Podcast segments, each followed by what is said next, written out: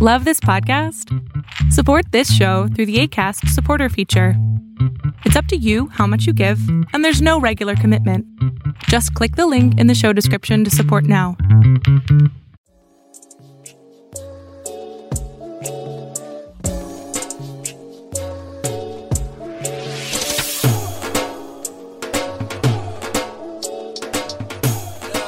Welcome to the Sikh Meets World podcast. Uh, my name is Sean Gooman, and I'm with my co host, Gurwin Singh. And we are joined today with an illustrious guest, a retired colonel in the U.S. Army, the highest ranking Sikh to have served active duty with a turban, an author, and father to three accomplished kids, including a Rhodes Scholar and a newly commissioned second lieutenant in the United States Air Force. Uh, retired Colonel GB Singh, thank you so much for being here. Well, thank you for inviting me. So, what was it like for you to watch your daughter Noreen follow the same career path that you did and the struggles and the triumphs uh, in following that path? I think it's a great news. So I actually really feel very proud of it. And I know it wasn't easy because it took her about two to three years at least to get it, get the paperwork going and and eventually for the US Air Force to accept after the final interview. And I, I know it's not easy. It's not easy to be commissioned as an officer. Mm-hmm. Okay? It's not easy. It's quite competitive.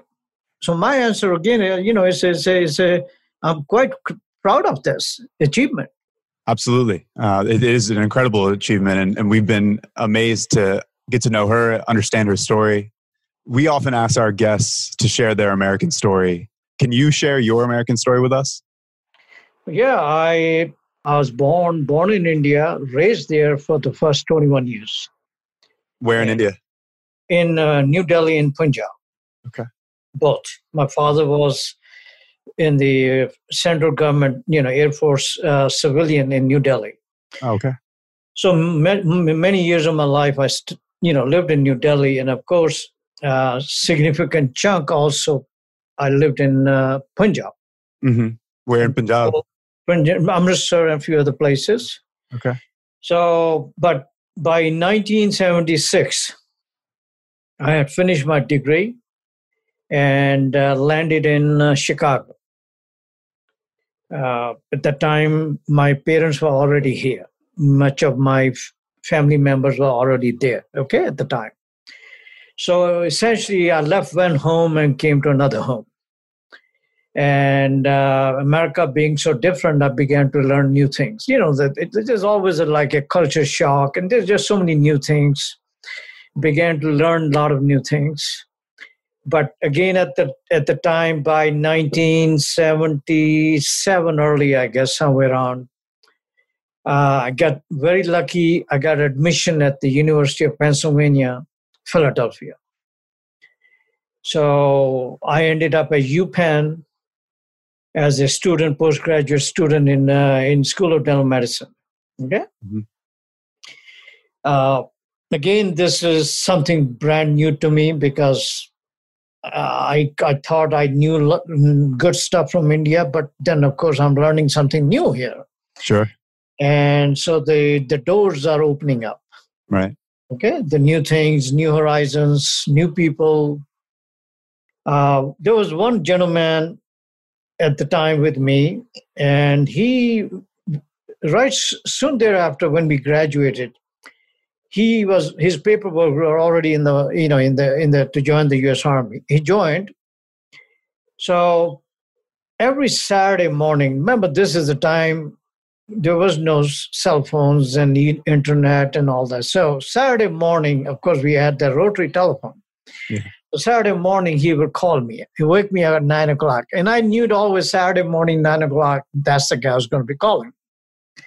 And he will pamper me, he will cajole me, he'll tell me all these beautiful things in the army, and then he will push me that I should also join the army. And you know, I had absolutely no desire. This idea was not even there that I come all the way from India. Yeah. And uh, and I want to join the army. That just that just was not there on the radar. But anyway, cut it short. But the gentleman a friend of mine, he was quite successful And I could, you know, even when I tell him not to bother me, he would still do that. Eventually, I said, I said, listen, don't bother me. Let me go next week. I'll go. It was a, you know, it wasn't that far up from downtown Philadelphia. UPenn is on the west side. I said, let me go there. He gave me the address. Go to the recruiting station. I'll go and sign the papers. So I said, this would be the end of it because I was 100% sure Army would never take me. Hmm. Okay, I was 100%. I was not a U.S. citizen. And you had a you were a Sardar right then too, right? I had a turban and a beard, and of course, my my original dental degree was from India, which was not acceptable. Okay, Mm. so there were three big things that were against me. But nonetheless, I thought, you know, I just wanted to tell my friend, listen, I did my work, so don't bother me on this thing anymore. So I end up in downtown Philadelphia, and the first thing I see a recruitment station for Navy, U.S. Navy. Before I could get to the next door would be the Army. So I said, you know what? Let me go into the Navy first. so I walked to the Navy recruiting station and I said, you know, I would like to join. So the gentleman, you know, he was the recruiting guy over there, uh, some petty officer. I can't remember his name, but nonetheless, he took, he started to take my information and he was quite impressed. He said, listen, this is good. then he looked at my size, five feet four, and I think I was barely about 100 pounds or something like that. And he liked that. He said, you know what? We need people of your size in submarine force. Interesting. So would you like to join the submarine? And you know, That's scary. in my mind, I'm in my mind, I said, hmm. I, I just thinking and all of a sudden I said, yeah, I'll do that. That's awesome. would- Wow. One of the most difficult assignments in the military. It, it is, it is. But the gentleman, he, you know, he liked my qualifications. He liked my this body structure. He says it's perfectly fit for submarines. So, cut it short, then I was, uh, he, he, you know, he started to talk to me about my turban and a beard. And I told him who I am. And uh, I said, uh, somebody told me that in the Navy, you guys allow the beard and also some mustache. He said, yeah, yeah, we did that. But just recently, the Navy got away from it. I said, okay. But he said, do me a favor. Can I send your paperwork to the Department of the Navy, which would be in the Pentagon? And if they say yes, would that be okay? I said, yeah. But then he said, you know what? I don't think they will do that, but I'll, I'll try my best. But he's, he's, he's almost sure that this they're not going to allow me to walk in like that. Anyway, I came out of the office, and right next door is the army. And I walked right in. so uh, now here is a different, different atmosphere. Uh, I think this is about, I, I, I can tell you, this is 1978, probably November, December, somewhere around that. Okay, I'm not 100% sure. And uh, so we started to talk about, and then uh, he said, you know what? Yeah, I would like, you know, you would re- really like to come in as an officer. I said, yes. And he said, no, uh, I do a lot of work on the enlisted, but there's another gentleman who would, who actually does the officer. And I forgot the guy's name. He called me up. The, the gentleman came and introduced himself. And we just kick off right from there on. And I fill all the application. Uh, in fact, that first day when we met, uh, we went out for dinner. He really wanted to talk to me. And uh, we chatted. Now, at the time, I didn't realize, uh, you know, I thought we were developing a sort of a friendship. But no, we had a nice chat. He, he really wanted to know my experience in India, how I came here, what do I do, you know, all that stuff. Cut it short, within a week, we met again, and he has he has filled all the applications. The packet, the whole packet was ready. And then he said, you know what? I got to be honest with you. He said, I think I have recruited a lot of officers but you are the most unique person I've ever met. With your background, I have I have given the highest recommendation to the Pentagon to have you. It's amazing. So, but then we did talk about the turban and a beard. We did talk about the other nose in my case, and that was I'm not a U.S. citizen, and I think the law, the requirement at the time was to be an officer, you need to be a citizen. And then, of course, my my degree, the, even though I had a certificate postgraduate from UPenn, but my basic degree was from India. Right. But I mean, he he also thought that it looks like you know it's not going to go any further, but nonetheless, and that's the way I thought it so same way. But anyway, few weeks down the line, I got a call from him. Now this is the officer of the U.S. Army who's calling me, my recruiter. Okay, he's no more enlisted; he's an officer. He's captain. I forgot his name now. So he called me up. He said, "Listen, uh, there seems to be some interest in you. Uh, they they they know that you're not a U.S. citizen because you know it takes five years to be immigrant here, and then you apply for it. And I just had barely, just even less than three years, something like that. So, can you go to the INS immigration office? This was right in downtown Philadelphia, and they gave me, they told me a name of the form. is called "Intent to Become a U.S. Citizen." Can you fill that form? and what other paperwork is done, get that done, get a copy, and give it to us.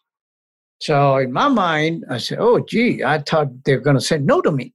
Yeah. So I go up there, I got the paperwork done. It didn't take that long time, and uh, I gave it to the recruiter, and he passed on to the Pentagon.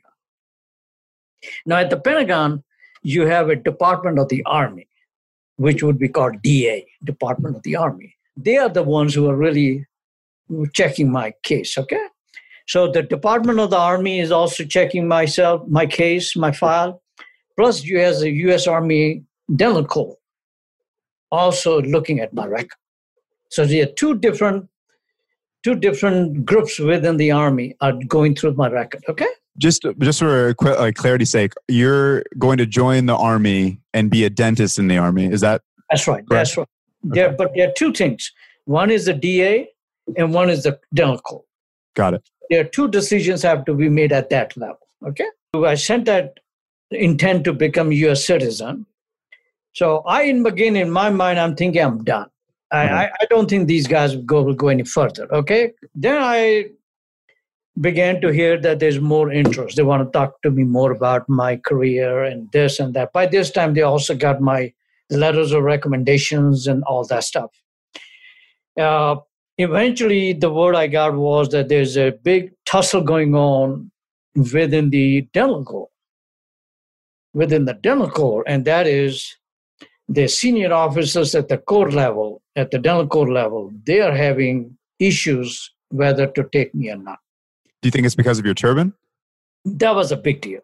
And that was the biggest of all. And then, of course, my degree. My degree was yeah. not from US. Could you tell was, us like what their argument against you wearing a turban was at that point? Like, did, well, they ever explain? Their biggest uh, argument was simply they had no idea who what this is all about. They heard by this time they heard the word Sikh, but yeah. they really have no idea what that is. Okay. Mm. But then by this time they, they also knew that there's a regulation within the army. Right. Uh, it's called AR, which would it has some four or five points where would allow a Sikh to join. Mm. Okay. But Army had never allowed anybody. It had never given that permission to anybody. So I'm the, essentially the first one who's making attraction here.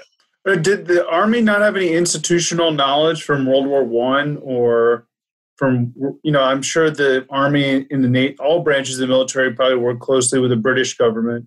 That, that's British true. Army. You're looking at you're looking at the last war would be the Second World War. Yeah. yeah. But the people at the dental corps level, Mm. At that, they just didn't have that background. Okay. I see. So these were all after the Second World War people. Okay? I see. Now, at the at the DA level, the senior officers, of course, because they studied a lot of history of the wars, they were aware of the Sikhs. Okay, but at the dental corps level, that was not the case. Cut it short. Uh, eventually, they now I found that out later on. Okay, so I'm just I'm just telling you.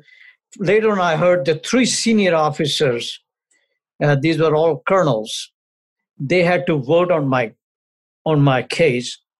Should should I be accepted or should I not be? Two of them voted for me and one of them voted against me. Nice. The majority won. So there was a green light from the court, from the court level, Delaware court level. Okay. What happened in the Navy, by the way? Did anything happen with that? Did Well, anything well, happen? well, yeah, in the meantime, I did get, I did get a, I did, I did get a call from that uh, recruiter. He said, no, they're not gonna make any exceptions. All right, all right. So that was the, that was gone. Okay.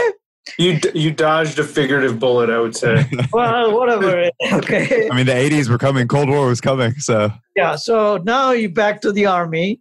So found that out again. The the, the Dental Corps accepted my degree with a postgraduate certificate from UPenn. That's the word I got. And I told you later I found that out there were three colonels who had to vote on it. Three, two of them went for me, Right. one against me. Got it? No. Yep. We'll get back to that one, how that happened.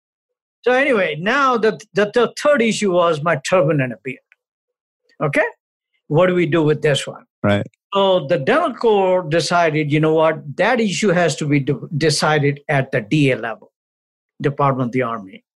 The Secretary of the Army, the Chief of Army Staff, you know, the, the big guys, they have to decide on that particular issue because I'm supposed to be joining as an officer, so I'll be wearing a uniform. So that decision has to be made over there. So anyway, in the next few weeks or few months, I, I can't even remember now. But now we are in 1979. Okay, well into 1979. Eventually, I got a uh, telephone call from the recruiter that he got the word from the DA that DA would like me and him to go together to Fort Dix, New Jersey. Fort Dix, New Jersey at the time was an active infantry base in New Jersey. Okay, and uh, very active when it comes down to line officers, you know, the war fighting. So they have constituted a board which will interview me, probe me, and then if the board says okay, then that might open the door for me. Okay. So again, in my mind, I, I didn't have the guts to say no. I say, yeah, this whole thing was an accident, so to speak. I didn't want to join, you know what? But I just could not say no to anyone. you had low expectations. But, well, but I, I could have said no, but I never did. Yeah. But anyway, uh, me and the recruiter, we ended up Fort Dix, New Jersey. There were there were three or four officers, if I remember. One was definitely major. The rest were captains, and then there was a secretary. Uh, they invited me in their office over there in the conference room. We chatted a little bit. They said, "Listen, we got some questions here." They also had the army regulation with them that under these circumstances, if if I fulfill those requirements, I can be accepted into the military, okay, into the army. So anyway, they questioned me for about about, about an hour or less, maybe 45 minutes to an hour. They asked me anything and everything they could ask me about Sikhs, Sikhism, uh, my my standing on issues of war, uh, if I was a conscientious objector, and I mean all sorts of things they asked me. And you know, on the issues of Sikh and Sikhism, I could only answer what I what I knew. You know, coming from India, my knowledge was quite limited. Okay, but they did ask me about Kada. They wanted to ask me about Kesh, and they, all sorts. Anyway, so then they, they said, uh, "Would you please go outside, have a seat out there. We will make a discussion, uh, decision among ourselves, and then we'll come over. Did they ever ask you to cut your hair or beard? No, not not at the board. No, no, not when I was sitting at the. They never did that. Okay. So about 15, 20 minutes, I'm sitting out in the hallway. Major comes out, and of course, I stood up. He shakes hand with me. He said, "We have decided our decision, unanimous decision that we'd like you to be a fellow officer in the U.S. Army." Okay. So we it was a it was a high five time moment. Okay. Yeah, sure. Yeah, in my move in my mind, I said, "Wait a minute, wait a minute." This is not something to be, you know, I wasn't expecting this. But then he said, "Oh, There's one more thing. This recommendation has to be approved by the commanding general at Fort, Fort Dix. who's a two-star general. If he approves it, How many approvals? There's just a mill. You got to understand, this is not. This was no easy job, and especially for me as a with a turban and beard, this was even more complicated. This is an infantry post. You got an infantry major general over there. He ain't gonna take me in. Are you kidding? Anyway, uh, again in two weeks, my recruiter called me up. He said, "Listen, you got a good news." I said, "What?" He said, "The general signed it." I said, "What?" Yeah, general signed it. I got the paper in front of me like that. I want you to come right now in my office. I want to give you administer oath to you. You will be today. You'll get your oath, and the orders are on the way. Just like that. Okay. Now, cut it short. I can give you the name of the gentleman, the major general. His name is Robert Sennewald. S E N N E W A L. W A L. That, that that name will pop up later on. Okay. All right. You got it? So just so Robert Sennewald, General Sennewald is the one major general who signed the paper. Anyway, so I go up there, I get the I get the oath, and I said the orders should be there any day. Get ready. Now you know, but keep in mind by this time, nobody in my family knew about it. My my parents did not know. My relatives, nobody knew that this stuff is going on okay, in Philadelphia. So first time I end up calling home in Chicago area and told them. And of course, you know, nobody was happy to hear this. I'll be honest. with they- they thought you were going to be a dentist.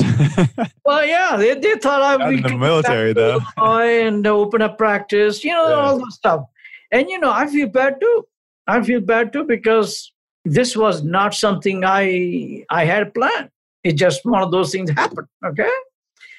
Now I have to get ready, get everything done, and get ready for get ready for basic training.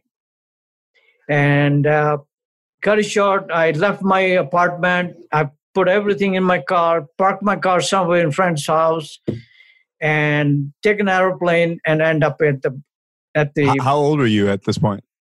Uh, about twenty, just just twenty three. Wow. Okay.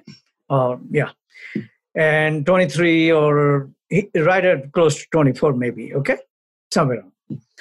And so I ended up at uh, this base, and uh, I don't think they were aware of me coming there. Uh, I think they thought it would be like any other officer coming in for basic training. Okay, they were in for a surprise. they were for a surprise, and so was I. And there was quite an uproar at the Oh, time. wow. Yeah, it was a re- really quite an uproar. Who is this? Okay, everybody from the from the post commanding general over there all the way to enlisted. I mean, there was a huge surprise, and much of it was also uproar. What the hell is going on in the army? Why this is going on? Why? Okay, it was like that.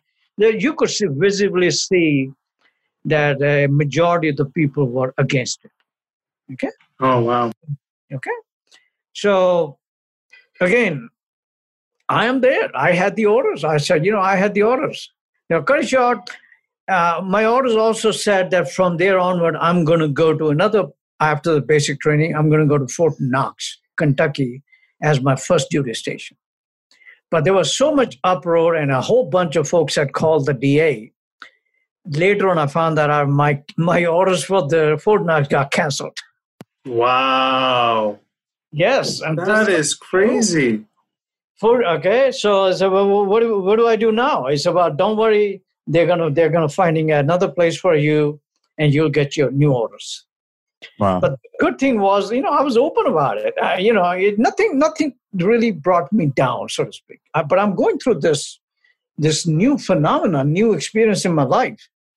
And a few weeks later, I got the word that there's new orders. I'm heading to Washington D.C. I said, what? Yeah, they want you to over there nearby, so they keep an eye on you. okay, so instead of going Dodged another bullet. Didn't have to go to Kentucky. exactly, and in a way, that was a blessing. That was a blessing. I ended up in D.C., But let's let's stop right here as an answer to that question. And if that something comes up as a follow up, we'll talk more about it. All right. Okay. I, I find it fascinating they had such a hard time with you just because you looked and presented different than you know i ever heard stories about the vietnam war towards the tail end of the vietnam war Right. They were having a hard time recruiting people and uh, they were making compromises left and right in terms of who went into the military because no one wanted to fight for what was slowly becoming a lost cause Well, that's true. and uh, and you're only a few years removed That's right. from that situation. Yeah. So the level of uh, stringency in a situation where the military was begging for people just a few years ago, um, and maybe really, quite frankly, pulling from the bottom of the barrel, um, is pretty shocking. Well, I'll give you a little bit. I did meet a couple of Sikhs who had served one year in Vietnam, even with a turban, as enlisted. Oh They wow! got their, they got their green card because that was a requirement at the time. You go there, you serve one year, you get your green card, and by the time they come back, they're out. Got it? So my situation was different because this is like three years, three years after Vietnam War. Okay, ended, and uh, and I'm coming as an officer, which is a a different character. They look at things differently. Okay, and they had never done that before to anybody. Got it? So anyway, let's move on to, and uh, you know, if we come back uh, as a follow up to what happened, we can talk about it. Yeah, yeah. I, I want to go before we get into your narrative and story from the actual military experience or U, U.S. Army experience. Tell me about why uh, being a U.S. politician didn't work out.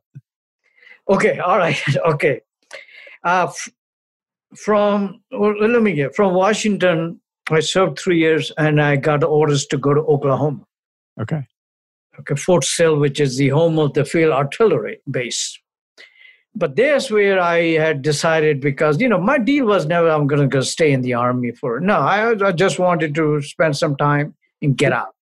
But by this time, there was a perceptible change in me, and that is I said, you know what, the best thing to do that would be become a politician or become a member of the House, House of Representative. Hmm and wouldn't be great uh, go back home illinois and go for an election but again my knowledge of politics and knowledge of american institutions was really very minimal.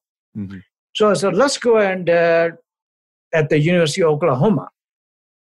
Let's start that program where i do my master's degree okay which uh, with a political science that kind of stuff together okay? And that's really how the idea was that I'll finish my tour here, and from here I'll get out and go back Illinois. That was the whole idea. Gotcha. But then in the in the program at the University of Oklahoma, I came across a professor who was a chairman of the Department of Political Science, Professor Stanley Wardes, uh, who was a consultant to President Reagan. By this time, President Reagan is in the White House and somehow we clicked really nice. And all of a sudden, he saw something in me that I never thought I'd have it, and that was my unique perspective at looking at ideologies, political ideologies, and how they shape. And I became a student of communism. Of course, you know, keep in mind, coming from India, communism was quite heavy. So Right. I began to learn that all the stuff I learned in India just was not right. Mm. I began to learn new things about communism, the real stuff. Anyway, uh, at this moment, uh, again in my mind, uh, this stuff is there that I'm going to get out. But I ran into more stiff opposition at this new post against me. There were a number of people, not all again, keep in mind, there were a number of people now who were with me, but then there were also people who wanted me out. So I ran into that opposition. And once I ran into that opposition, I, I decided, you know what? Not a bad idea if I stay in. Not a, okay? it's a good reaction. not a bad idea. And then came 1984, the incidents in uh, Punjab. And for some reason, uh, I can share that with you. Uh, there was an officer over there at the field artillery who who had a background in intelligence and he was still quite and he was quite friendly to me and then he shared with me some of his opinions about operation blue star mm-hmm. I'm not going to share them here with you and i'm looking at his face i say are you kidding me he said no no no this is real stuff going on behind now, I'm already by this time studying communism. I'm already well into this kind of stuff going on. Okay. And then my professor is now taking me into into the outer corridors of Hinduism. Uh, he wants because to understand India at the time, Indira Gandhi, he thought Indira Gandhi was a communist. So anyway, we got I got into all that stuff. And in the what result was that in my mind I said, you know what? Let me stay in the army more. Okay, the idea of uh, leaving at the time, I kind of shelf, put it on the shelf, and I said, let's stay and make a career as much as I can. That's really what happened. Okay. It seems like you you kind of fell into the army. Um, it was not something, obviously, as you mentioned, that you planned, um, but you you know you kept finding things within yourself to keep continuing. And what what what was that? Like, what was telling you and motivating you to say, okay, I just got to give it a few more years. Okay, now, you know what? Maybe this should be a career. What what was motivating those feelings? Well, you, you, I just shared with you a few things that happened, but on the positive side of it, I came across some some of the most intelligent people, senior officers you can imagine. And through them, I began to learn the leadership, the history, ideologies, the, the history of the subcontinent, uh, history of the Cold War, the Soviet Union, the wars. I came, I began to go into all those areas, and of course, not to not to you know overstress the role of religions, the role of politics, the role of constitutions, the critical thinking, and it just kept going and going and going those things really motivated me because I never seen it come across anything like that outside. And those people, they recognized that because you know I come from the east, these people had not. So I would bring bring in new perspective from the east and add on to the equation, and they loved it. They absolutely loved it. So it, the, relationship began to grow Okay, a lot of these people, I mean, really senior, senior people, they said, "Hell, we need this man. We know, we mm-hmm. like it, love it."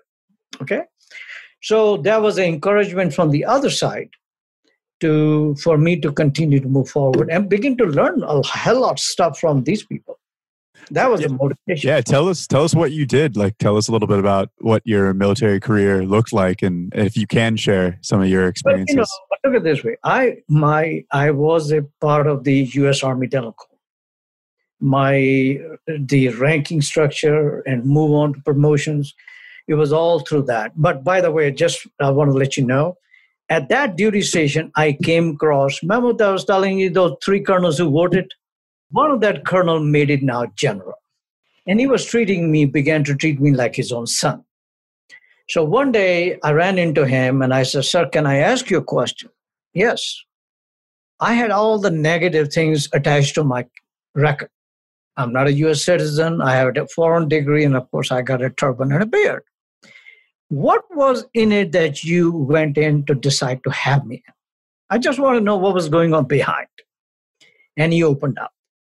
But bottom line is that the bottom line was, he said, You remember those letters of recommendations from UPenn? I said, Yeah, I remember them.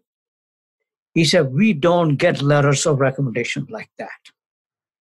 That's what really got us that we need this man. That's what happened to us. Now he's talking from the Corps level, okay?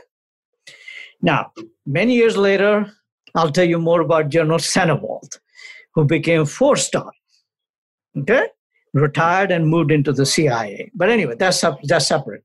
Did you feel when you were in the military because our community has such a long history of military service, uh, almost since the beginning.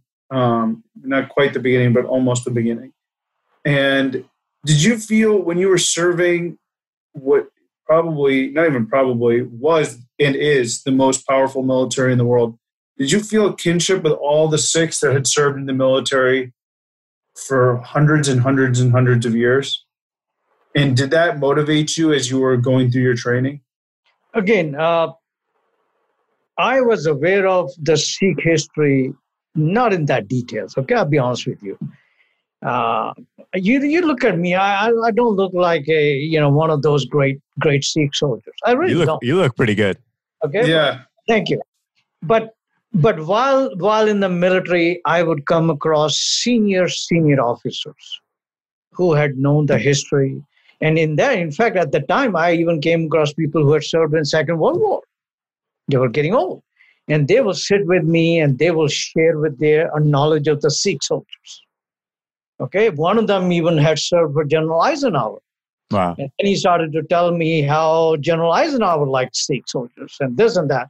I mean, I began to learn things that I did not know. Again, from a soldiering perspective, this is where I began to look into the Sikh history, began to learn Sikh ideology. What was so unique about the Sikh gurus that they turned the untouchables mainly, the untouchable communities and the Shudra communities into great warriors, the great leaders? So that was a that was another phenomena I began to learn as a as a kickoff from all the other sectors, other stuff I was learning. Okay, but that's a whole separate stuff. What I learned, how I moved, having studied the religions and all that, I moved back to Sikh Sikh religion, Sikh philosophy, Sikh civilization, and especially the role of Guru Gobind Singh turned these people who were persecuted, slaves for centuries into great warriors. How did that happen? And that history goes separate. Okay, that's a whole separate phenomena. Whatever you guys want to talk about, we can talk about it. But it's a fascinating story that as I began to learn more into soldiering professionally, how I started diverting to the Sikh history. So you you traveled a lot in the military. Mm-hmm. What what uh what was it? Where did you go? What did you, what was it like every day to be in the military at the height of the Cold War?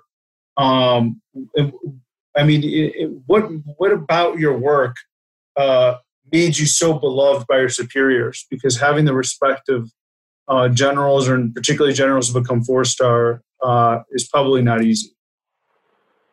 Well, let me give you one thing is for sure when it comes to my own profession, my core my dental corps, they are considered my my record was probably the best one they ever had. It was that good. But then my other talents, other things that came in as a part of the officer corps, uh, that came in handy because they were the people from the line officers and so many others were having a great input, and then the number of them will come and sit with me and begin to learn on the cultural issues and so forth and so forth. Anyway, uh, I did travel a lot in the military, uh, especially within the continental US. And then twice I was stationed in uh, Far East, South Korea. Uh, and this is again back again when I was there first time. The four star general in Korea, head of the 8th Army, was General Sennewald. okay and uh, we didn't get a chance to meet okay? But i could see that name and of course he heard about me coming. He knew you know he knew. So and then uh, a few years later i'm lieutenant colonel and i ran into general Sennewald by this time he had retired and was in the cia and this colonel, uh, colonel he said listen i'm heading to dc i'm having a dinner with a lunch with him I said, Could you tell him about me and talk to him? And I told the story, and he went and talked to him. He said, Of course I remember him. Where That's is he? And he sent me his address. He said, Tell him to write me a letter. Okay? And by the way, General, I just checked a few months, two months ago, General, General who's in 90s, he's still alive. He's right there in DC area, okay, in Alexandria. So I just want to give you update that General is still alive there, That's and uh, yes. Did you have to when you were in South Korea? did you meet Koreans and, and did they, you know, it must have been their first time seeing someone with a, yeah, with a yeah, I mean, that, was a, that was one heck of an experience because uh, because early on the first duty station when I had Koreans had never seen a man like me, especially you know with the body. They- yeah, they have no, yeah. so in my turban and a beard, and they thought I was from Saudi Arabia and all sorts of Indonesia. I mean, all sorts. Their knowledge was quite poor when it comes to geography. But the second time when I was there, this is during 9 11, uh, a lot of young Koreans, their knowledge was pretty good. And a lot of them knew who I was. Wow. So there was a huge change between my first visit and the second visit there. That's awesome. Were you, ma- were you married at this time? Like, what was Yeah, yeah, yeah, yeah, yeah. awesome? I have a, I have a question about 1984. Uh, that's also when the army banned outward signs of faith. How did you overcome that, or, or what was the has like the Well, just you know, just a correction. I think that the the ban occurred 1982, if I remember. 22? Okay.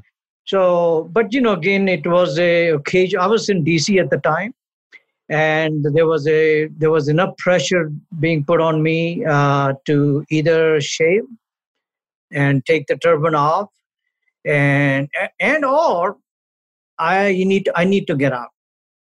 So, but look again, I found that out. The the new policy had a clause of grandfather. That is, those who are already in, they should allowed to serve. You know, I was the only one actually. So I remember there were two major generals, uh, including the chief of the de- chief of the JAG Corps. It's supposed to be a highest ranking, you know, the the lawyer. Mhm. They were telling me and some other that I have no I have no choice but to shave or I need to get out. So I ended up fighting that case and I won. Okay uh, that was a that was the beginning of the pressure actually to be to be very frank okay? That's when the pressure started to mount on me. And it continued for the next many years because i was all alone okay?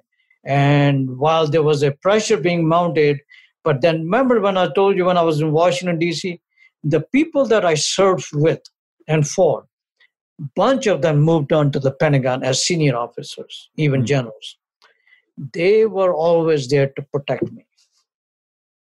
Okay, that was my protection. There were people behind my back to make sure I stay protected, even with all the pressure being put on the other side.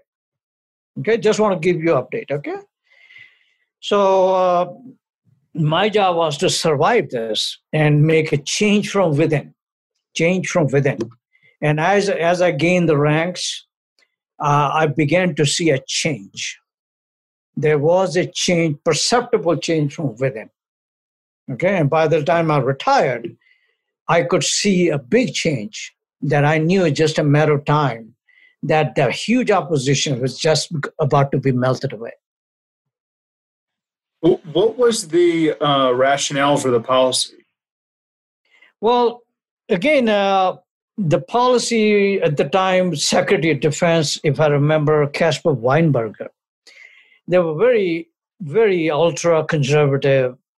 They just did not like any any change, so to speak, especially with the with an officer. Okay, there was that opposition, and then you had a cultural opposition, the military history. Military, U.S. military history is so different as opposed to Europeans. Okay, and these people look at things from their angle and they say, well, we never given exceptions to this and this and that.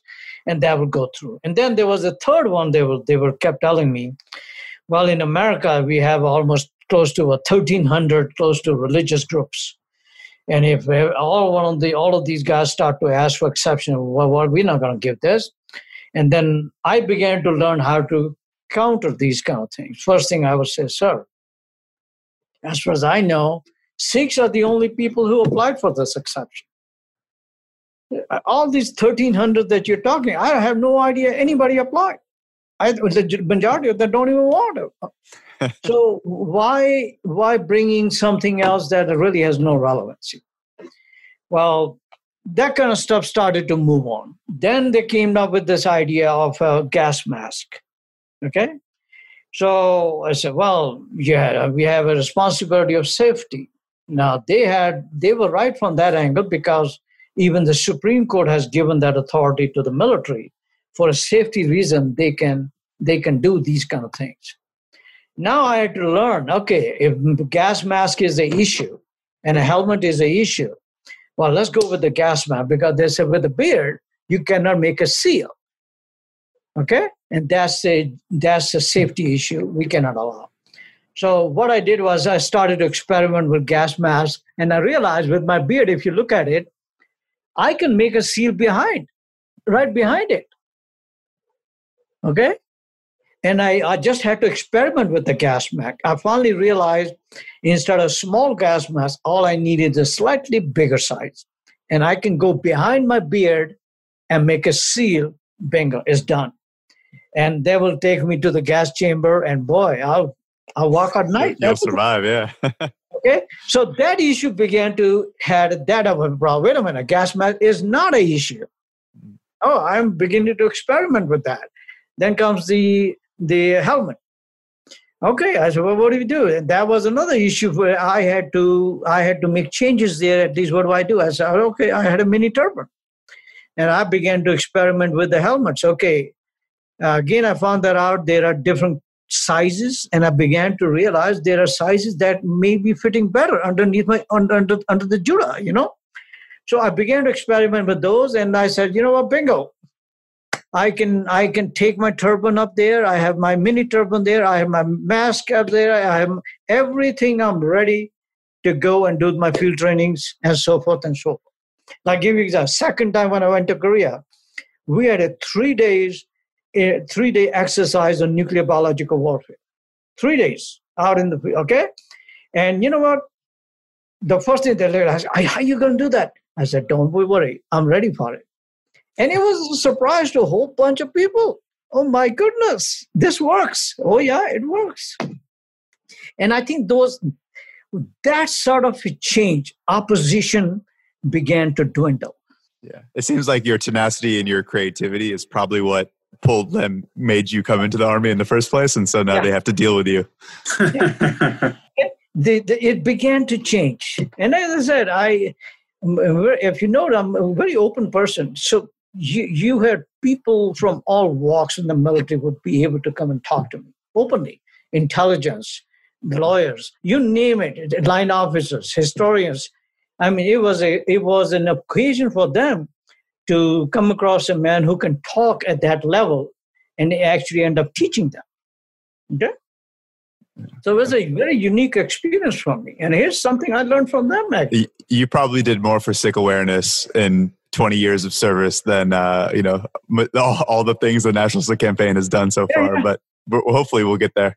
Awesome. Well, you had spoke about how when you were retiring, the U.S. military and the U.S. Army in particular were were changing significantly. Mm-hmm. Um, you know, your daughter is is joining a new U.S. military and Air Force, and a, a body that has openly said that they're willing to accept any person, no matter their articles of faith, which is you know hugely progressive. It's a it's a big win for our community. Um, I guess my question for you is how has the US Army or the US military in particular changed and and how do you can you describe that? Well, I retired in 2007, so it's about 13 years now, okay? And I I can say at least while I was in the service, I knew of all the military services the most conservative was Air Force. Air Force, you could not budge. I mean, it was that Others may dwindle, uh, you know, fiddle with it here and there, but Air Force was the most conservative. Wow, did not know that. And now to see, and by the way, uh, since I came to Colorado, I would run into Air Force officers right here when nearby, and uh, we would talk about all that stuff. But cut it short, to see a change in the Air Force, it is it is is mind boggling for me at least because I never expected that. I will see that in my lifetime. Okay? There's a big change going on in the Air Force to accept minorities, accept, you know, this kind of, this is great. Uh, I understand Navy Navy has changed the regulations. I also understand Marines have changed the regulations, but I don't know much about it. But definitely, Air Force has, because I hear more news about it. Recently, I heard uh, one of the American white Sikh gentlemen got it uh, got permission into the into the special forces of the air force. There's only one unit in that and here he is part of it. So that is again it, it really tells me that there is a there is the doors are open okay? And our youngsters need to move forward take advantage of it. Last couple of questions. What what are what are your leadership lessons that you've that you observed over your career in the military and then finally how what is your advice to Sikhs that want to join the military today? Is someone that has joined the military is someone that has parented a child that has joined the military and actually quite frankly has also won the Rhodes Scholar. Different um, different daughter. different daughter right. And um, how and how can young Sikhs continue to join and, and keep their articles of faith and, and, and, keep the persistence and the ingenuity that you did in, in, in the face of all the obstacles that you, you faced well let me start with the second question that you did uh, as compared to when i went and the difficulties that i encountered i think today the doors are open i'll be honest with you you know, we don't have to knock at the doors anymore and try to bang on it. The doors are open. All you require is a young Sikhs, men, women, who want to serve and want to go in and take a shot at it. Go for it, like Noreen did that in the, in the Air Force. But at the same token, Army, Navy, Air Force, these, these institutions are open. Now, having said that, uh, let me be clear it's not that easy to join, especially as officer. Especially as officer, they the requirements are very stringent. But you know what? If you say I'm a Sikh, I got a turban and a beard, and the regulation allows it, there's the advantage that you have because your recruiter and the people above, they will be attracted to you. And if you got some those good talents there, you can invite those people to be attracted to you. Because turban and beard offers one great advantage over, over somebody who doesn't have it, and that is you are source of attraction. And if you got a magnet personality, you're going to attract that person. And the doors will become even more open for you. Now, once you're in, you will, you will learn the leadership qualities. Tremendous qualities you will learn. Tremendous th- other issues you will learn. So whether you make it a career or not, it doesn't matter. But even if, let's say, you serve few years and you come out, that experience, that maturity will see right through, come right through you.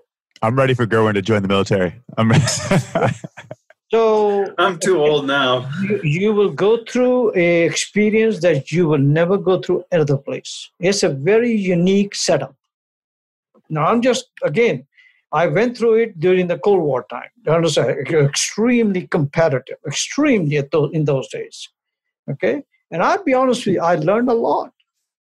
Mistakes I made, my seniors will come and put an arm on my shoulder and you know what? Guide me. He said, let's do this way.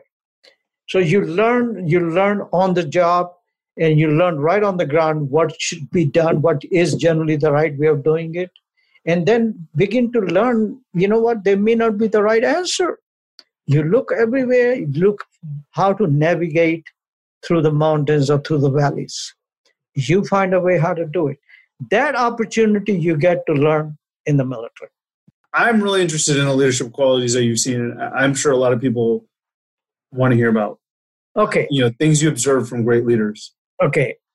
The when you let me tell you in the in the let's go in the army okay? Army has devoted considerable money and resources in how to train new leaders. We have schools. We have schools. Like as an officer i went and attended those schools and you begin to learn not only practical level but even at the theoretical level what it takes to be a leader then you begin to read examples of military great leaders there's so many of them, and how they fought great, great wars. And not only they fought, they won. Then you begin to read, read the executive leadership. For example, of our presidents. our presidents, FDR, President Truman. Okay, how did these people, what military background they had that eventually set them up for great presidents? And it takes you even back to George Washington. How did that happen? How did he become a general? So there's a, so much of history and examples, which again I brought you back. I it, that whole knowledge took me back to Guru Gobind Singh. Let's take a new look over there. There's something we missed: the quality of gurus, how they turned these untouchables. Sounds sounds sounds like a book to me. Okay, turn them into warriors, leaders. What happened? But you need that background, the solid background that I, I was able to gain in the military to make that switch to the Sikhs. There's so much, uh, the, the, the, this is where you begin to learn that the role of Guru Gobind Singh as a leader. Now, as a leader, there is no parallel anywhere in the history of our human civilization. None. It does not exist anywhere. One final question. Knowing you have two daughters, one is pursuing a path and and has done a lot of advocacy work like the National Sikh Campaign, National Sikh like Youth Program, and, and has done a lot of and has works with us. She's on our advisory yeah, she, council. yeah, she's on our. Doreen is you know a close ally of ours and has continued to help us. And you have another daughter, of course, who's who's joining the military, and you have a son as well. These are all young Sikhs in America, young Sikhs in the world. How do you I mean, what advice do you give to other young Sikhs to go out there and make an impact on the world? Well, answer again, there's no cookie cutter here. Okay, every every example is different, but from every example you learn something. As long as you're learning, and as long as you have mentors to guide you through, okay, you reach at a level in few years where you are independent thinker and independent leader. You reach a stage where you look at your surroundings and you say, what is the right way of moving forward? And I think our Sikh youth, children of the great gurus, children of the great warrior traditions, okay, children of great human rights campaigns, civil rights campaigns, human, okay, I think we are well poised to take advantage of all of that and move forward with that. Military, all I can tell you, because of our tradition is rooted in military, what happened, even though even though Sikh philosophy may be something different, but it is part of our history. It comes in handy. It comes in handy. And this turban, turban, if you know how to use it, it is a source of attraction. And you attract some people there, that others cannot attract, you have an advantage. All you do, all you do is you learn those skills, how to attract people, how to move forward, how to exert leadership potentials there, leadership skills there. I mean, you can move forward with that kind of stuff. Awesome. Well, yeah. I think yeah. that's a high note to end on. I, we really appreciate your time. This has been an honor to speak with you, to get to know you, hear your story, uh, and, and, we really appreciate it. Thank you. Take care. Sasrikal. Sasrikal. Sasrikal. Hey, everyone. Thanks for listening. If you like the show, please rate and review the podcast on iTunes, subscribe to Sikh Meets World on your favorite podcasting platform, and share it with your friends and family. Stay tuned for our next episode, which comes out next month. And of course, be sure to check out the National Sikh Campaign website for more information.